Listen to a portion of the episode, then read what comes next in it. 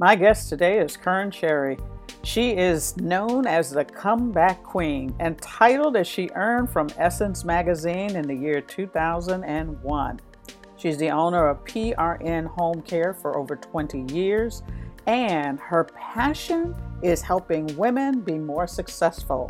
She is the co founder of a series of workshops called Success Women Conferences in which she's had over 1,000 women attend. This year it'll be virtual, and we're going to talk about that. We're going to talk about leading, but more importantly, we're going to talk about what leadership looks like from different points of view and how to thrive and define success for yourself.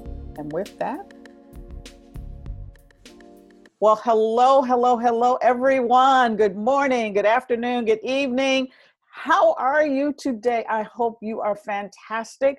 I am feeling fantastic. And I have the delight to introduce you to a woman who is just phenomenal in her own right. Our relationship has been short and new and amazing. We have had some deep conversations, and today I want to share them with you. I want you to meet Miss Kern Cherry. She lives down in the Biloxi area.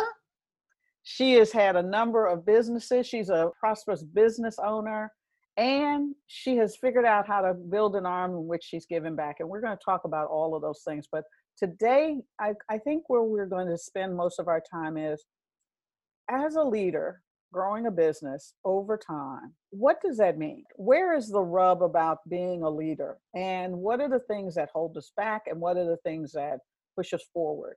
How do we mix the hard part of the, being a leader, which is about setting a vision, it's about managing resources, it's about following up, and it's about follow, ensuring follow through. Those are primarily the four things that all of us have to do, whether you have the role to be the CEO or the role of you're an individual contributor. But there's some u- unique nuances in doing that that leaders have to think about, especially when they're trying to form the culture in their organization and make some hard decisions about when all things change on them. How do they change the culture of their organization? How does it impact their people? And how does it impact their customers? So today, sit back, relax. We're going to have a bit of a conversation here. And at the end, I'm going to give you some information on how you can get a hold of her. So with that, how you doing, Miss Cherry? How you doing? Doing great. Excited always uh, uh, to have a conversation with you, Miss Denise. I am so thrilled that you have invited me on to your program. So thank you. I appreciate it. No problems No problem. Well, one of the opening questions that I always ask everybody is, you know, you have lots of people following you. You have you've done these, you've done conference, women's conferences for a long time now. What would be something that people would be surprised about you? Mm, probably that if you'd have known me as a younger me, that I was more introvert than I am now. a lot of people probably wouldn't believe that, but if you ask my classmates, they're like, Kurt, Kurt was quiet and unassuming during high school, but you know what? Things change. Yeah. So I'm I'm just that person. I believe that you can you can change and make your own destiny. So it is in your hands. I yeah. do believe that. Give us a little bit about your business background, kind of where you started, what's your journey, what are you thinking about the future? So I actually started, and I've had several business years ago back in Essence Magazine as the comeback queen, because we we had already done a few businesses leading into our home care business, PRN Home Care.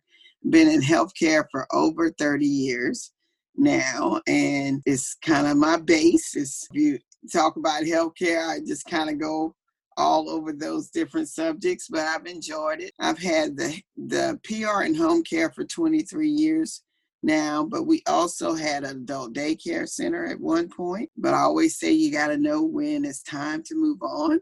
Mm-hmm. And that was just one of those businesses that the community, at least here, we're not in Florida, we're in mm-hmm. Mississippi, they're not as receptive that. So they kind of like, if they're going to take care of their loved ones, not in facility, is probably going to be at home. So that was, you know, was something we always wanted to do. But as business owners, you got to know when something's costing you more money. it's a passion but it is not something you need to continue to do. So we did that for a few years. I've done many other businesses prior to that. We had staffing prior to the crash, the industry, the therapy industry, because I'm an occupational therapist by trade.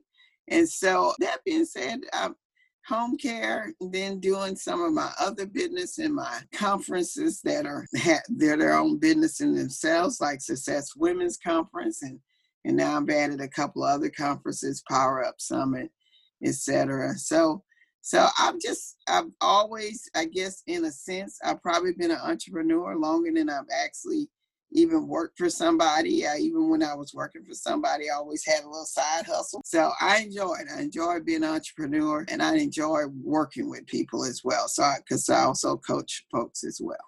You know, that's an interesting perspective because lots of people, you know, I call them hobbyists. So those side hustles are kind of hobbyists. They bring in mm-hmm. a little mm-hmm. bit of money, but, you know, it's opportunistic money. Mm-hmm. And today, because the way things are, we're in the midst of quarantine, etc. People are particularly looking to say, you know what, maybe I, maybe it's a good time to start a business. And many people know that I fell into my business. It was not a long term strategy, and now it's mm-hmm. you know mm-hmm. I'm I'm approaching 16 years on mine. Mm-hmm. Uh, so I kind of missed that. You know, I didn't I didn't see that one coming but what I've learned is there's certain personalities, there's certain behaviors and ways of being that you have to embrace if you're going to be good at doing this. Mm-hmm. You've gone through a couple iterations. You've had to figure out how to pivot. You had a dream of having assisted living and realize it may be my passion, but it's not the market's passion. That is true. How did you how do you make those breaks? Because a lot of people start businesses that are their passion baby. Looking at your finances, looking at your numbers because I do feel like some people will allow a one business to take them all the way down. Mm-hmm. And so when you start to look at that P&L profit and loss statement and then you start for me I had two businesses. So I had my home care business and that was in 2000 I think we started that in 1999 then in 2001 we just re-looked at it. The home care business had never had a real bump mm-hmm. right? It was consistent, it was going up, and it, it had a really good pace. Mm-hmm. And so it just got to where, whether it's uh, adult daycare, we started off, it was going fine, and there were people coming on. But at the same time, we had overhead. And so I always tell people when you're starting a business, don't go out. We rented our building, right? Mm-hmm. That's mm-hmm. initially we rented it. And then then we brought people in as well because we had a nurse, we had an activities person, we had a nurse aide. Uh, so it was a smaller group compared to some of these big organizations, but it's still those are things you need to look at right off the bat. Don't bring yourself into debt that you can't walk just easily walk away from. We were renting versus owning the mm-hmm, building. Mm-hmm. That's one we could easily cut that staff down as we saw that the income wasn't coming in. Mm-hmm. Okay, we got a nurse, we got a, activities, etc. The nurse is always she can do anything, right? And then you just go from there. It's kind of like the, these nursing homes in general. That's how they run their mm-hmm. business. Mm-hmm. When they see that their clientele isn't high enough, you'll see the people on the floor, the lower end people get cut 1st mm-hmm. A hospital does that. So you have to keep you have to keep in mind, even though you didn't start it because of a dollar, at the end of the day, it is about bringing in money. Mm-hmm. So even if you're just breaking even, you have to ask yourself, is this a road you need to stay on? Yeah. Because sometimes we tend to get caught in our passion and we allow that to really take us all the way down. So yeah. we just evaluated it. I mean, like I said, look at your profit and loss, look at the potential, do do some surveys, you know, make some calls. We I've called social workers and all and just ask them. And they'll say, look, the family members just don't want to bring their family out the house. Mm-hmm. There's your answer. Mm-hmm. Mm-hmm. And so, then you have to decide what you're going to do. Exactly. The customers are not buying it the way you want. You might have some raving clients who love what you do, But mm. I hear from you, is it enough not only to sustain a business, but to grow mm. it and to make sure that you can stay in business over the normal ups and downs of a business? And I also want to suggest to people if this is your first line of business, then consider adding another stream of revenue.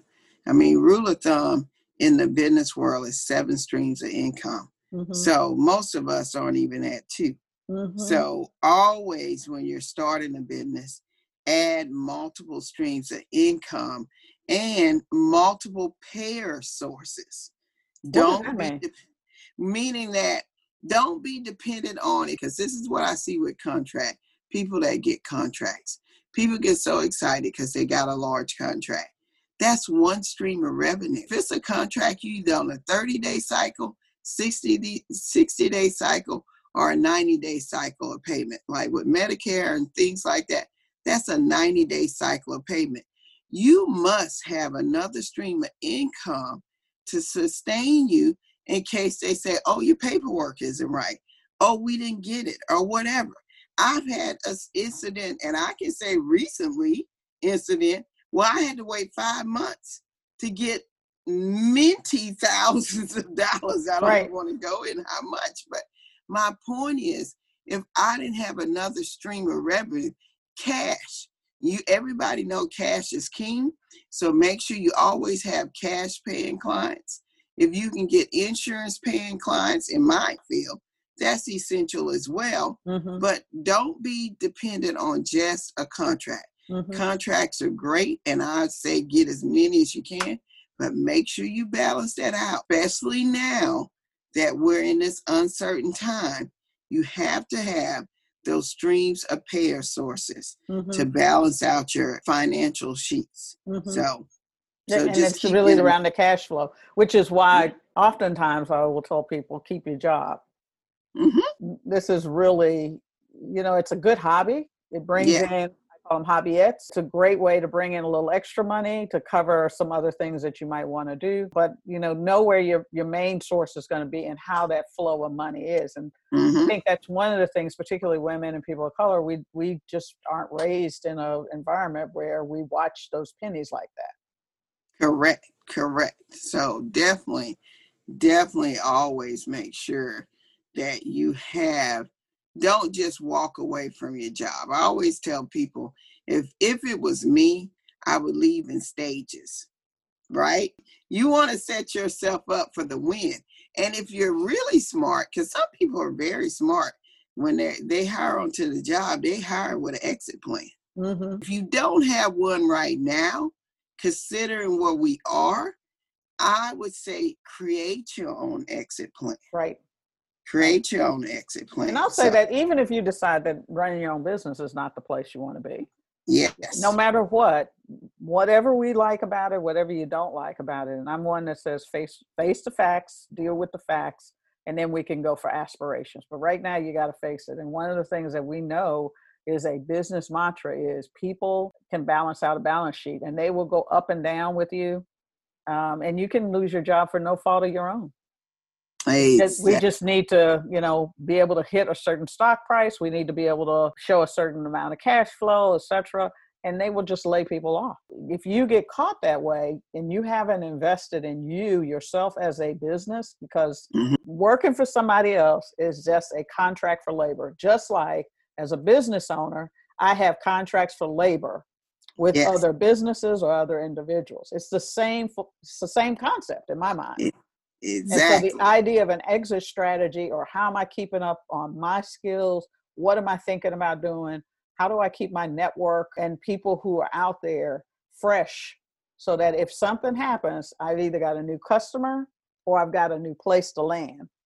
Exactly. in terms of my job. Exactly. It's the same strategy. So it's not an either or strategy it really is figuring out what what does that look like. I think there are a couple hard i always say businesses have three parts. One is um, you got to have something to sell. Two you got to have somebody to sell it to. And three you got to be able to collect money. We, mm-hmm. we, we talked a little bit about collecting money but to bring all of that together really means you have to understand yourself as a leader. Mm-hmm and you have to be able to understand the role that you're in and i i believe every role you're a leader doesn't matter like I said, every person who works for someone is a contract for labor, and you are the CEO of your life. You are the CEO of your work life, and you need to act like that. You need to think about that. But when you're in the role of, a, of someone who is managing others, there's some other challenges. You know, leadership is a contact sport. You can't read about it and think you're going to be a good leader. exactly. And you talk about that you were an introvert. How did you learn to be a good leader? Well, first, uh, first all, I guess being an introvert, but I've always enjoyed being with people, so mm-hmm. to speak, being mm-hmm. around them.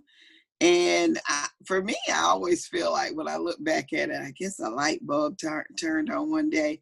But I actually started seeking out to be amongst people. So one of the things I did once we moved back to Mississippi, you know, as people from Mississippi, we always say, "I'm never moving back," and then you then you find yourself back right back home, right back in Mississippi, right.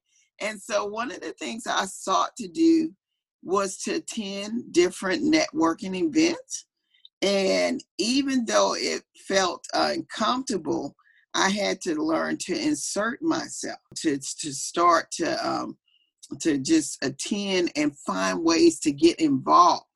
So the one thing that I did know how to do is to volunteer. Mm-hmm. And so I started off with that. I always tell people, even if you are an introvert, if you can find a way to insert yourself by giving of yourself, you will build, start to build relationships. Yeah. And that will open you up. So I would attend a networking meetings and I'd be that wallflower, didn't know anybody, etc. But then I would go up, and I still do sometime today. I'll, I'll go up and say, Well, how can I be a part of what you're doing? I really like what you're doing. I want to serve on the committee, you know, serve on the board, whatever.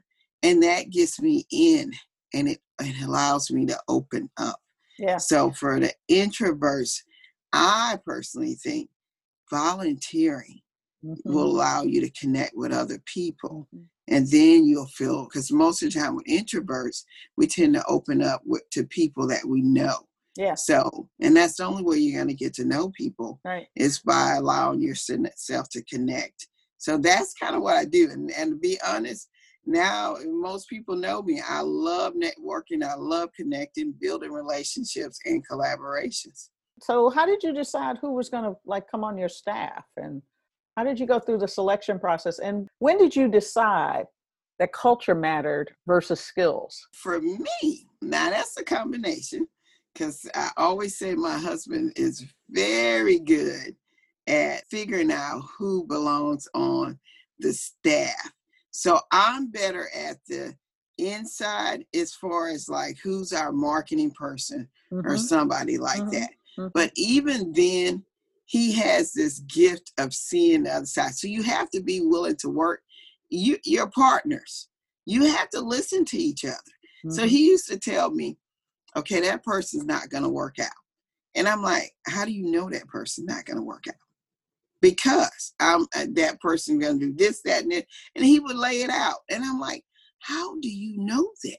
Mm-hmm. And sure enough, you know, one time it was like I felt like I was set up, but I did put myself in the situation to be set up, right? I said, he said, come with me. We're going to interview this person together. And he said, I'm telling you, the person will last a week and a half. I'm like, I don't think so. So literally, we interviewed this person. And after reviewing and hiring a person, it kind of fell out just like he said. Yeah. So he has a good discerning but I had to learn to listen. I was thinking that I had to, you know, I'm like, I can figure this out. I'm like, I've been hiring people all this time. But at the end of the day, he was the one weeding them out. So we established a process. You know, he is the front line, you know, and so he will tell me, he said, this person's going to work out, blah, blah, blah. And then I'll talk to them about the rules of engagement for our company, mm-hmm. how we work mm-hmm. how ours, because everybody thinks, well, I've worked for a company like you before, so I know how you should operate. Now we're different. We have a different concept on how we run things.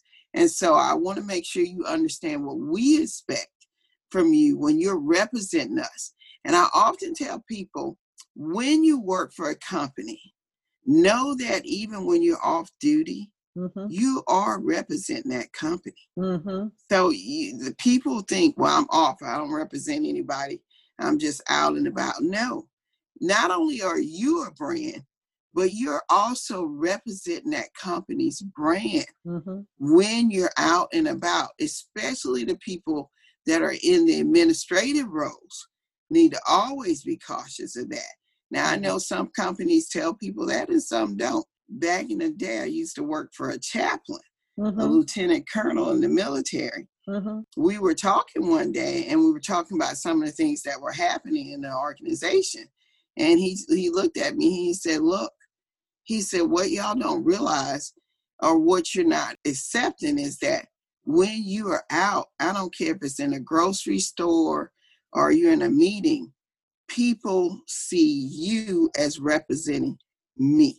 Mm-hmm. So you have to be cognizant of that. So when I'm hiring a marketing person, I'm looking for somebody that will represent me well.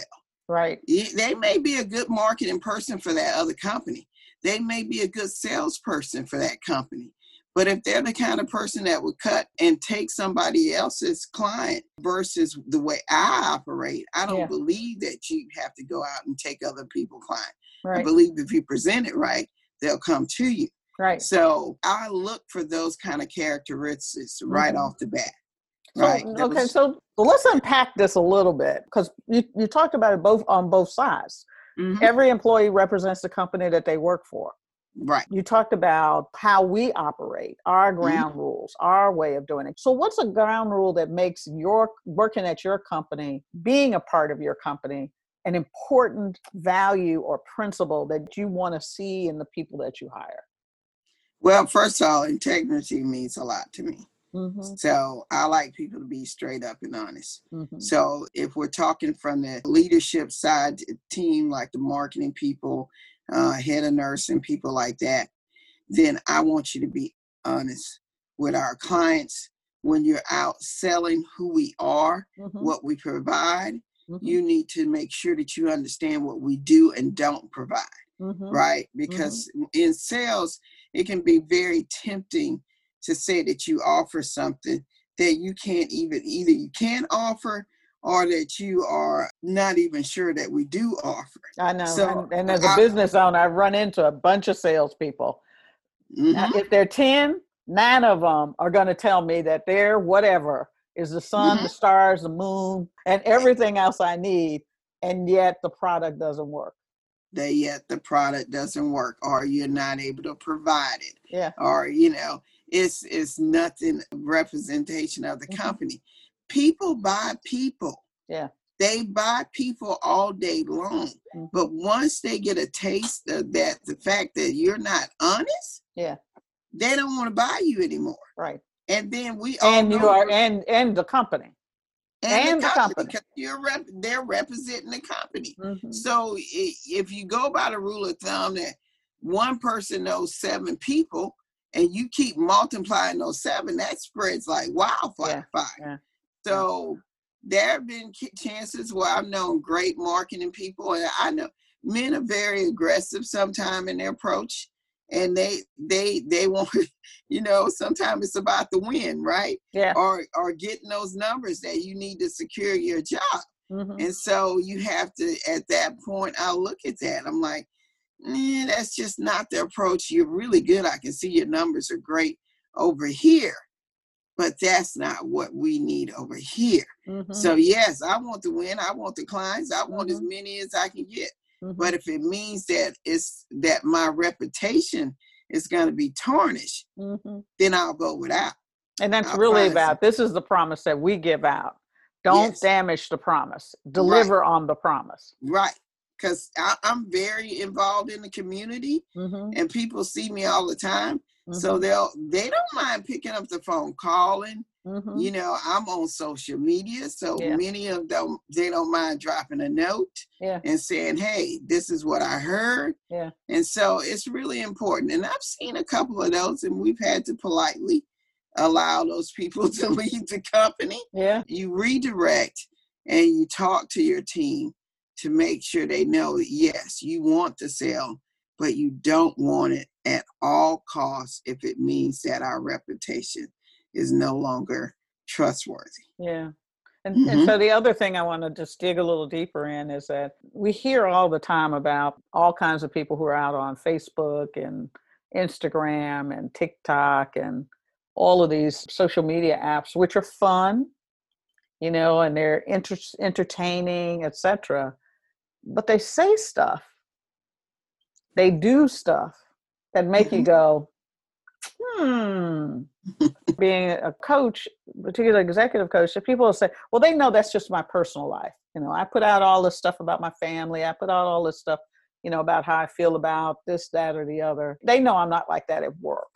They know I'm all about the business. But that's not true because we how you do anything is how you do everything, right? That's correct. I think people need to start looking at themselves as what they really are a mm. brand. Mm-hmm. You are a brand. Mm-hmm. So once you learn that everybody is a brand, mm-hmm. so how you're perceived mm-hmm. on social media mm-hmm. is how the world sees you. Yeah. In general.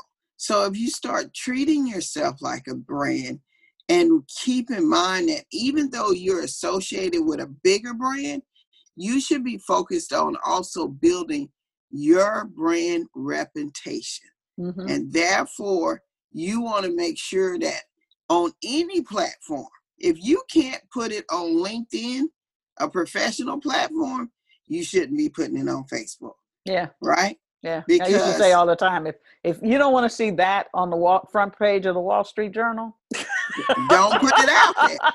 Don't put it out there.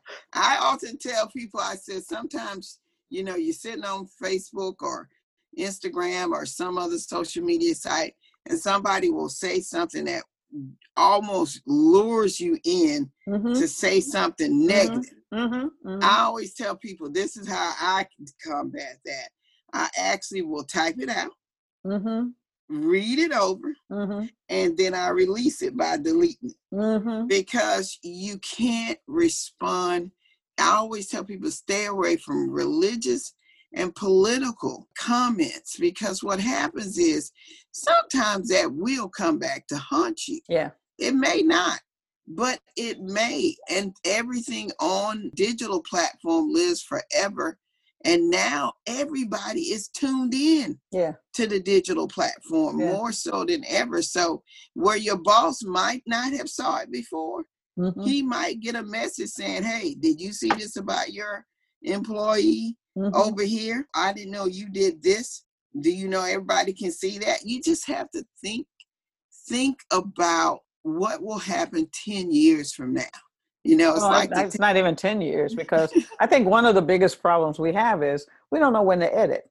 You know, and that whole edit thing of there are some statements that don't entertain saying that part of it mm-hmm. because mm-hmm. that's a personal opinion and knowing mm-hmm. the difference between your personal and your public reputation as you're talking about a brand i think that's the thing that gets blurred the most for people is that we mm-hmm. don't understand that people see you and judge you not by what you say but what you do yes if i see you online a little crazy a little disrespectful a little mean mm-hmm. then i'm going to assume that if my back is turned you're going to do the same thing right I used to say all the time that, you know, you came in here to tell me something. You came into my office to tell me something about Mary Sue or Michael over there. Mm-hmm. I'm pretty sure that you probably told five other people before you came in my office. Right. And then what are you saying about me? Exactly. Because if I see you doing that over there, I'm going to assume that you're doing it to me. Right. If you're mean to those people over there, then you're going to be mm-hmm. mean to me. And people do see that kind of behavior and they make assumptions about what that behavior means and how you're going to treat other people. And right. in the workplace, that can be toxic. Mm, it is. It's Have very... you ever had to fire somebody because they were a great worker, but they were toxic? Yeah, particularly on my aides that worked for us. And, yeah. And I often tell, and we've had to do this with even with the interview process. If we take have several people come in and you'll get one person who just has a lot of questions. They're very negative, they're derogatory, and you're like, in your mind, you're thinking, why in the world did I invite this? It's too many of them in at the same time to interview. Same thing with your staff. They'll come in, one person, they complain every time. There's always something negative, negative, negative, negative. And so eventually, I graciously make a path for their exit. Because mm-hmm. if, if they're groaning and moaning all the time, they're going to call each other. They're going to go off to the side and talk about things mm-hmm. to talk to you about. Mm-hmm. So you have to find a way to, because uh, sometimes it's not necessarily fireable action, right? But they're draining your organization because they're causing other people to want to leave. And so, therefore, you have to find a good exit strategy for that person. Yeah, and, and I, I, you know, being in HR, I keep reminding people we live in America, and as long as it doesn't hit that race, gender, you know, mm-hmm. Title Seven thing, mm-hmm. we'll fire you because I don't like the way you blow your nose. exactly. And employers go, "Oh my God, I can't do that." I say, "Well, wait a minute. This is a person who's created a, you know, a, a hostile work environment because mm-hmm. I can mm-hmm. tell you if they're if they're over here in the corner talking about each other mm-hmm. and not saying, you know, and not being a team player." Mm-hmm. And what you've now done is you've you've created a way in which people are looking at it and they they think you know, even if you don't know, they think you know exactly. that this is going on and they figure you condone this, and therefore it is a reflection on your leadership. We've had 24 clients that are where they have um, caregivers in 24 hours. Mm-hmm. There are always, we always make sure there's one that's appointed and considered the leader of the group. Mm-hmm. But a lot of times when they report back, you start hearing some negative things that are happening between them. Because you let's face it, sometimes we did we hire mostly women and sometimes they can get catty amongst each other. You don't know if it's jealousy, hate, or just sometimes that person wants the other person hours versus them. And so the client will eventually make that call and they you can tell by talking to them yeah. that they just assume you know some of them just say well i assume that you know yeah and i'm like not necessarily unless unless the caregiver says well hey did you know so and so was doing this that and this and that and uh, she's causing conflict amongst the, the other caregivers. Mm-hmm. So yes, we've seen it happen many times. After being in business 23 years, you just I've seen it all. you know, you feel like you, but you know what? There's always something else that'll come up and you say, really? Mm-hmm. You know, something occasionally something new, but I've seen quite a bit. Wow, let's talk a little bit about your other business, the conferences. Uh, we will be virtual this year. Our, our conference is in our sixth year. Mm-hmm. We average on attendance over a thousand plus people mm-hmm. in, I always say, little old Biloxi, Mississippi. We're about, you know, most people, if you don't know, that's about an hour from New Orleans. And so last year we had over 100 speakers. Uh, we had Dr. Iyanla Vanzant and Gloria Mayfield Banks and uh, Deborah Gordon and several others. But we've also had Lisa Nichols, Robin Roberts, Dr. Sherwood, many uh, national and international speakers in attendance. So, what's the uh, purpose of the conference, though? The conference is that our goal uh, when we first started this conference, basically from our perspective, looking at it, many women were looking for something mm-hmm. deeper than a networking meeting, a meetup, and things like that. So we had all talked about it here for over 10 plus years. Mm-hmm. But just as a lot of people probably are in a situation where you don't have a week or two weeks or some that long a time to take off and go be at a conference for three or four days, yeah. right? Yeah. So we decided that the women were looking for something that inspired and empowered them to do something. Mm-hmm. And then to for some women, they they're in the, that corporate space where they just need a, something extra to get them recharged in their life yeah. you know and then of course for me i'm all about connecting everybody so i i want people to connect to people not just in your backyard i want yeah. you to meet people from around the the nation the world hopefully last year we had over 25 states represented but we found that people really were looking and we have been able to bring in people to get them started. We started with 540 women the first year and moved thousand last few years. Uh, this year we hope to go international because we're going to be virtual yep. and it's free. Yeah. So we we've been fortunate enough to keep bringing in these international speakers. This year we have Forbes Riley, Dr. George C. Fraser, uh, Sharon Lechter, if you don't know her, she's from Rich Dad Poor Dad, co-writer, and then Dr. Striblin and many other people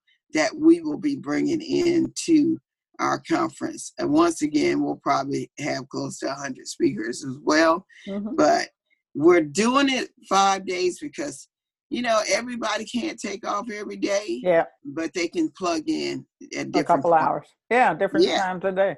So mm-hmm. everybody always says, you know, this went really quick. and it's really been good talking to you about your journey, but also how how you've had to think about it as a business person, an employee, as an ambassador in your community, and an ambassador for the empowering of women. How can people get a hold of you? Well, you can go to my website at coachkern.com, mm-hmm. coachkern.com. Uh, if it's for success, successconference.info. I can also be reached I love LinkedIn. It's my favorite social media site. So you can contact me there, Kern Cherry, or any of my social media sites, Facebook, Instagram, Twitter, Pinterest, and all kind of places. But Kern Cherry or Kern Crockett Cherry mm-hmm. can catch me on any one of those social medias. And of course, we'll have the links down in the show notes um, for anybody mm-hmm. who wants to. If you don't, if this doesn't air, you know, before it, I hope it does, and you can't mm-hmm. get in these are this is an annual conference, right? Yes, yes, so yes, yes. Keep an eye, sign up and get news about uh, when it happens again next year, as you are out there doing it and doing it well, hon. Yes, ma'am. Yes, ma'am. And I'm looking forward to it. And if you go to my personal site, you'll see the other conferences as well. So, last question. I asked this of other folks. Fill in the blank. Leadership is having strong emotional intelligence. All right. You heard it here first. I don't think anybody said that one. Hot dog. I got to put that on a Twitter. Well, that's a wrap. You've been listening to Closing the Gap with Denise Cooper. Music provided by Ivan G. Hall. Let me thank the C Suite Radio Network for hosting me. And remember to subscribe so that you don't miss an episode. As always, let me know how you're doing, what you're facing, and what you're struggling with as you try to close the gap. Create a pathway from where you are today to where you want to be, achieving your goals that will bring your greatness to life. This podcast is a part of the C Suite Radio Network. For more top business podcasts, visit c-suiteradio.com.